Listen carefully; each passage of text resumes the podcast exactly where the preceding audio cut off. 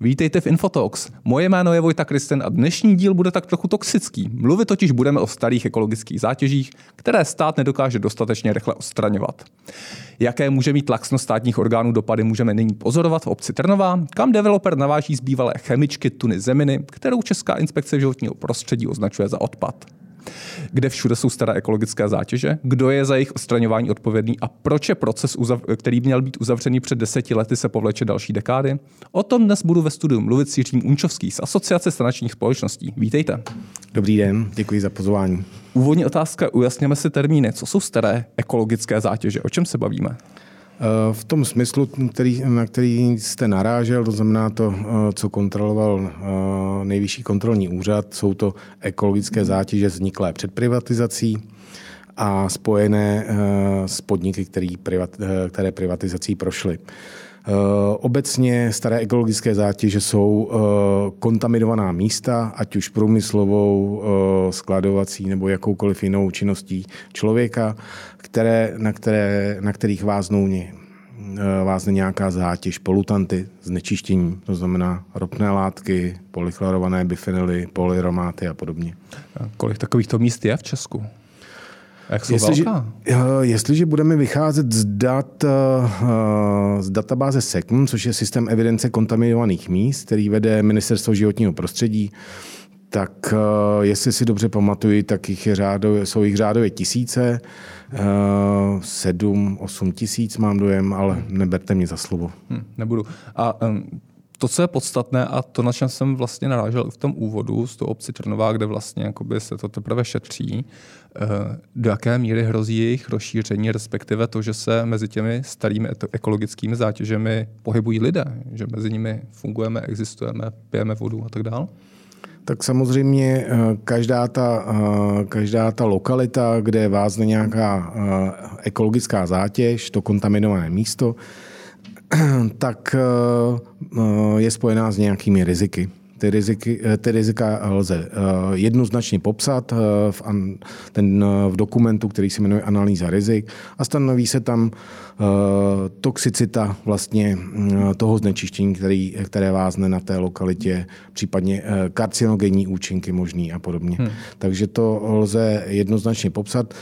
Co je tak jako trochu neduhem toho, že pro spoustu z těch 1000 lokalit tyto analýzy nejsou hotové ani. Jo, to znamená, nejenže tam se neprovádí žádná nápravná opatření, aby ten stav byl nerizikový, ale ty rizika ani nejsou popsány, takže lidé, kteří bydlí jako v blízkosti nebo se po těch lokalitách pohybují, tak v mnoha případech vlastně ani nemají ponětí, jakému riziku jsou vystaveni. Takže tady máme 1000 toxických ostrovů po České republice.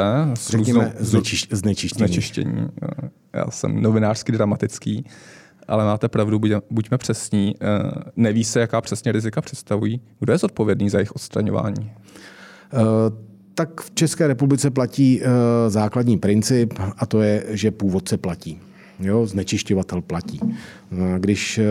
Když pojedete a vyteče vám nádrž z auta, tak když nebudete mít pojištění, tak to budete muset na svý náklady odstranit, respektive když budete pojištěn, odstraní to vaše pojišťovna. Takže ten samý princip platí i u těch ekologických zátěží. Tady bohužel je ta situace, že u těch, co jsme se bavili s tou garancí státu po privatizaci. To jsou staré ekologické zátěže, které vznikly před privatizací. Oni jsou všechny staré, ale tady to jsou vlastně ekologické smlouvy se soukromými vlastníky, které uzavřel stát při privatizaci toho majetku v 90. letech, nebo už na začátku 90. let a v průběhu 90. let. Takže privatizoval se podnik a stát tehdy řekl, hele, tady jsou nějaké ekologické zátěže, my tady garantujeme, že dáme prostředky na to, abyste se jich mohl zbavit. Přesně tak. Správně. Což je jedna část, což jsou nějaký stovky lokalit. Jo? Ale ten zbytek povětšinou buď ten původce už neexistuje, anebo není znám. A v tu chvíli by samozřejmě měl nastoupit stát nějakým způsobem vlastnit ve smyslu ochrany životního prostředí a zdraví a života obyvatel a zajištění vlastně vhodného životního prostředí. Ale když se vrátíme k těm z garancí státu po privatizaci, tak vy jste říkal, že se stanovilo, tady je zátěž. Tam největší problém byl s tím, vlastně, že nebyly ani dostatečné podklady pro to stanovit ten objem vlastně té zátěže. Vždycky se přinesl nějaký ekologický audit, kde bylo napsaných pár řádků o tom, co tam je, a uzavřela se nějaká ekologická smlouva, že stát uhradí vlastně nápravné opatření na odstranění rizik. Ne na odstranění celé zátěže, protože samozřejmě ta zátěž, když bude to znečištění malý, tak ty rizika z toho nebudou. Když vám ukápne občas volej, tak samozřejmě to nikdo nebude sanovat, to není efektivní. Ale když to znečištění, ta kontaminace bude silná a budou z toho rizika, tak stát se zavázal odstranit ty rizika. Stanovoval to na základě těch nějakých auditů a stanovoval to maximálně do výše kupní ceny anebo výše základního mění. A to byly dost nepřesné čísla, ale i tak prostě to neustále probíhá. Jak to probíhá? Protože když se vrátíme k té zprávě nedávné Nejvyššího kontrolního úřadu, která je tuším z loňského listopadu, tak NKÚ říká, že stát to dělá pomalu, že to dělá neefektivně. A když zmiňuje například nějaká čísla, kolik do toho stát dává peněz, tak zatímco jsme viděli, že třeba kolem roku 2012, 13, 14 to byly střední jednotky miliard korun, tak dneska jsou to střední stovky milionů, že je to ořád méně a státu to potrvá extrémně dlouho. Přesně tak. Kde je ten problém? Proč stát aktivně nepracuje na tom, aby ty staré ekologické zátěže vyřešil? To asi nedokážu zodpovědět. Asi proto, že to není přímo téma pro ten stát. Nevím, jako má samozřejmě na to zřízený aparát, jak odbor na ministerstvu financí, který má v náplni práce agendu vypořádání těchto závazků z státu, tak samozřejmě má k dispozici Ministerstvo životního prostředí, Českou inspekci životního prostředí, ale pravdu máte v tom, že to trvá, a NKÚ samozřejmě taky s tím souhlasím, že to trvá nepřiměřeně dlouho, protože když si vezmeme, že ty nejstarší smlouvy jsou z roku 91-92, tak máme více než 30 let od toho, kdy byly ty smlouvy podepsány a nejsou vypořádány. Když si vezmeme jenom, že třeba éra komunismu trvala 41 let, tak teď už tady 30 let řešíme a máme vyřešeno třetinu. Tak, já se vrátím k NKÚ, který zmiňuje ve své zprávě, že původně měla být ta likvidace zátěží ukončena k roku 2006. Později to mělo být 2017. Ano. Nyní jsou odhady k roku 2042. Ještě mezi tím byl odhad 28. Ano. Dokonce 28, ano. Ano. Co je reálné podle vás? Jaké datum? Jaké číslo bude?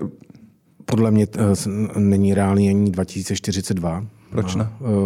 No, když vyjdu z reálných čísel, kdy v současné době vlastně celková výše garancí vázaných v těch smlouvách, těch závazků je nějakých 175 miliard. Ukončených je, mám dojem, něco kolem 135 miliard, 132. Z běžících smluv, který má ministerstvo financí aktivní, tak je tam nějakých 44 miliard. Tak mi jednoduchými počty vychází, že zbývá vypořádat závazky ve výši cirka 92-93 miliard. To je asi trojnásobek toho, co tvrdí ministerstvo financí ve svých odhadech, které zmiňuje kolem 25-35 miliard. Mimochodem. Jenom si dovolím glosu tady k vašim 90 miliardám. Tak, ano. A to je druhá úsměvná věc, protože když se podívám na to, jakým způsobem, s jakou úsporou vlastně ministerstvo ukončuje ty smlouvy, tak když se podívám na poslední roky, tak se dostávám maximálně na úsporu nějakých 35-40% z té garance.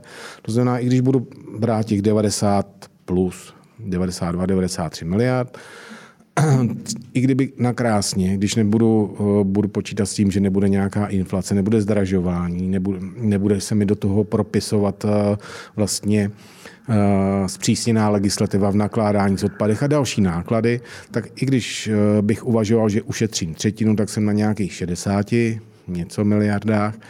A jestliže to bude pokračovat stejným tempem, kdy ministerstvo vynakládá necelou miliardu ročně, tak mi pořád to zbývá nějakých 60-70 let na vypořádání těch závazků, jestliže se nezmění koncepce toho řešení těch závazků. Mě by zajímalo vaše osobní vysvětlení, protože vy jste tady před chvílí zmiňoval, že to asi pro stát není téma. Já se omlouvám, my tady žijeme v době Green Dealu, kdy vlastně ten velký plán vlastně diktuje všechno od průmyslu přes zemědělství. Vidíme to dneska na blokádě v Praze. Důraz na životní prostředí je extrémně silný v posledních letech. Jak to pro stát může nebýt téma? To, že tady podle vašich slov jsou tisíce potenciálně toxických prostor a ostrovů s dopadem na veřejné zdraví. To je totiž zajímavý. Já, jak se v tom pohybuju, tak mě to v životě jako do poslední doby, nebo v poslední době jsem o tom začal taky takhle přemýšlet.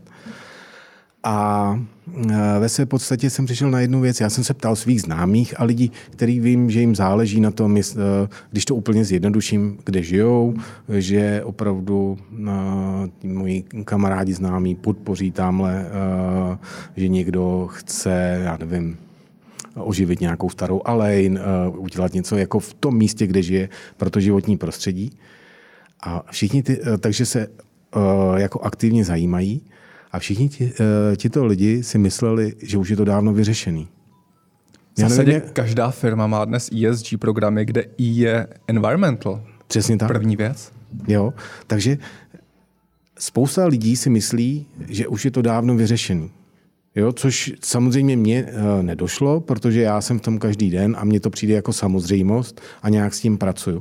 Ale myslím si, že spousta lidí prostě neví, jaký problémy jsou z toho, nebo co se zatím skrývá a že to vlastně ani po 30 letech není vyřešený. Proto jsem dával i to srovnání, protože já sám si pamatuju jako doba komunismu, to je hrozně dlouhý, jo? Ale když si vemem, že vlastně už 3/4 té doby, co tady byl komunismus, řešíme jenom ekologické zátěže, jako po revoluci, tak za 10 let už máme tu samou éru, jako co tady strávili komunisti. A pak se dostáváme k tomu příkladu z té obce Trnová, který tady zmiňujeme a ano.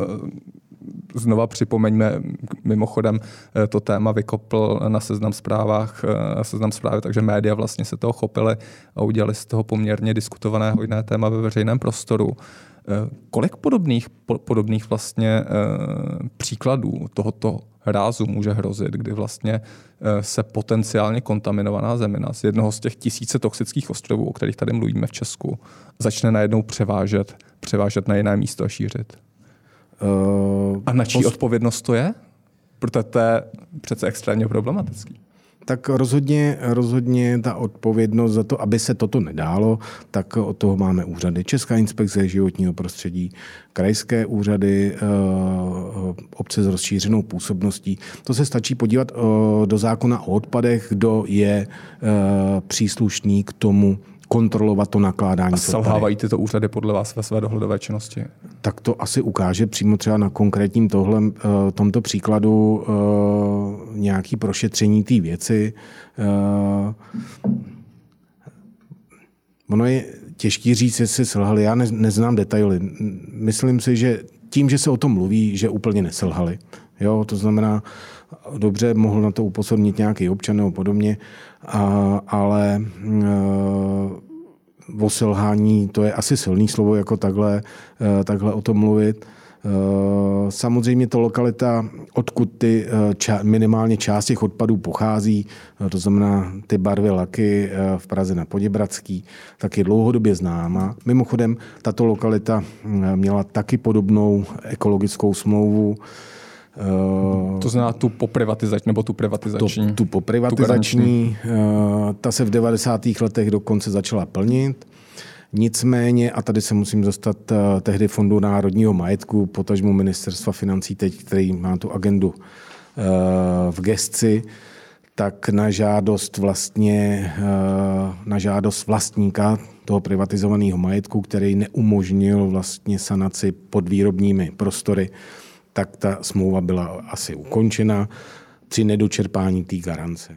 Děkujeme, že jste doposlouchali až sem. Celý podcast si můžete pustit na naší hlavní stránce info.cz.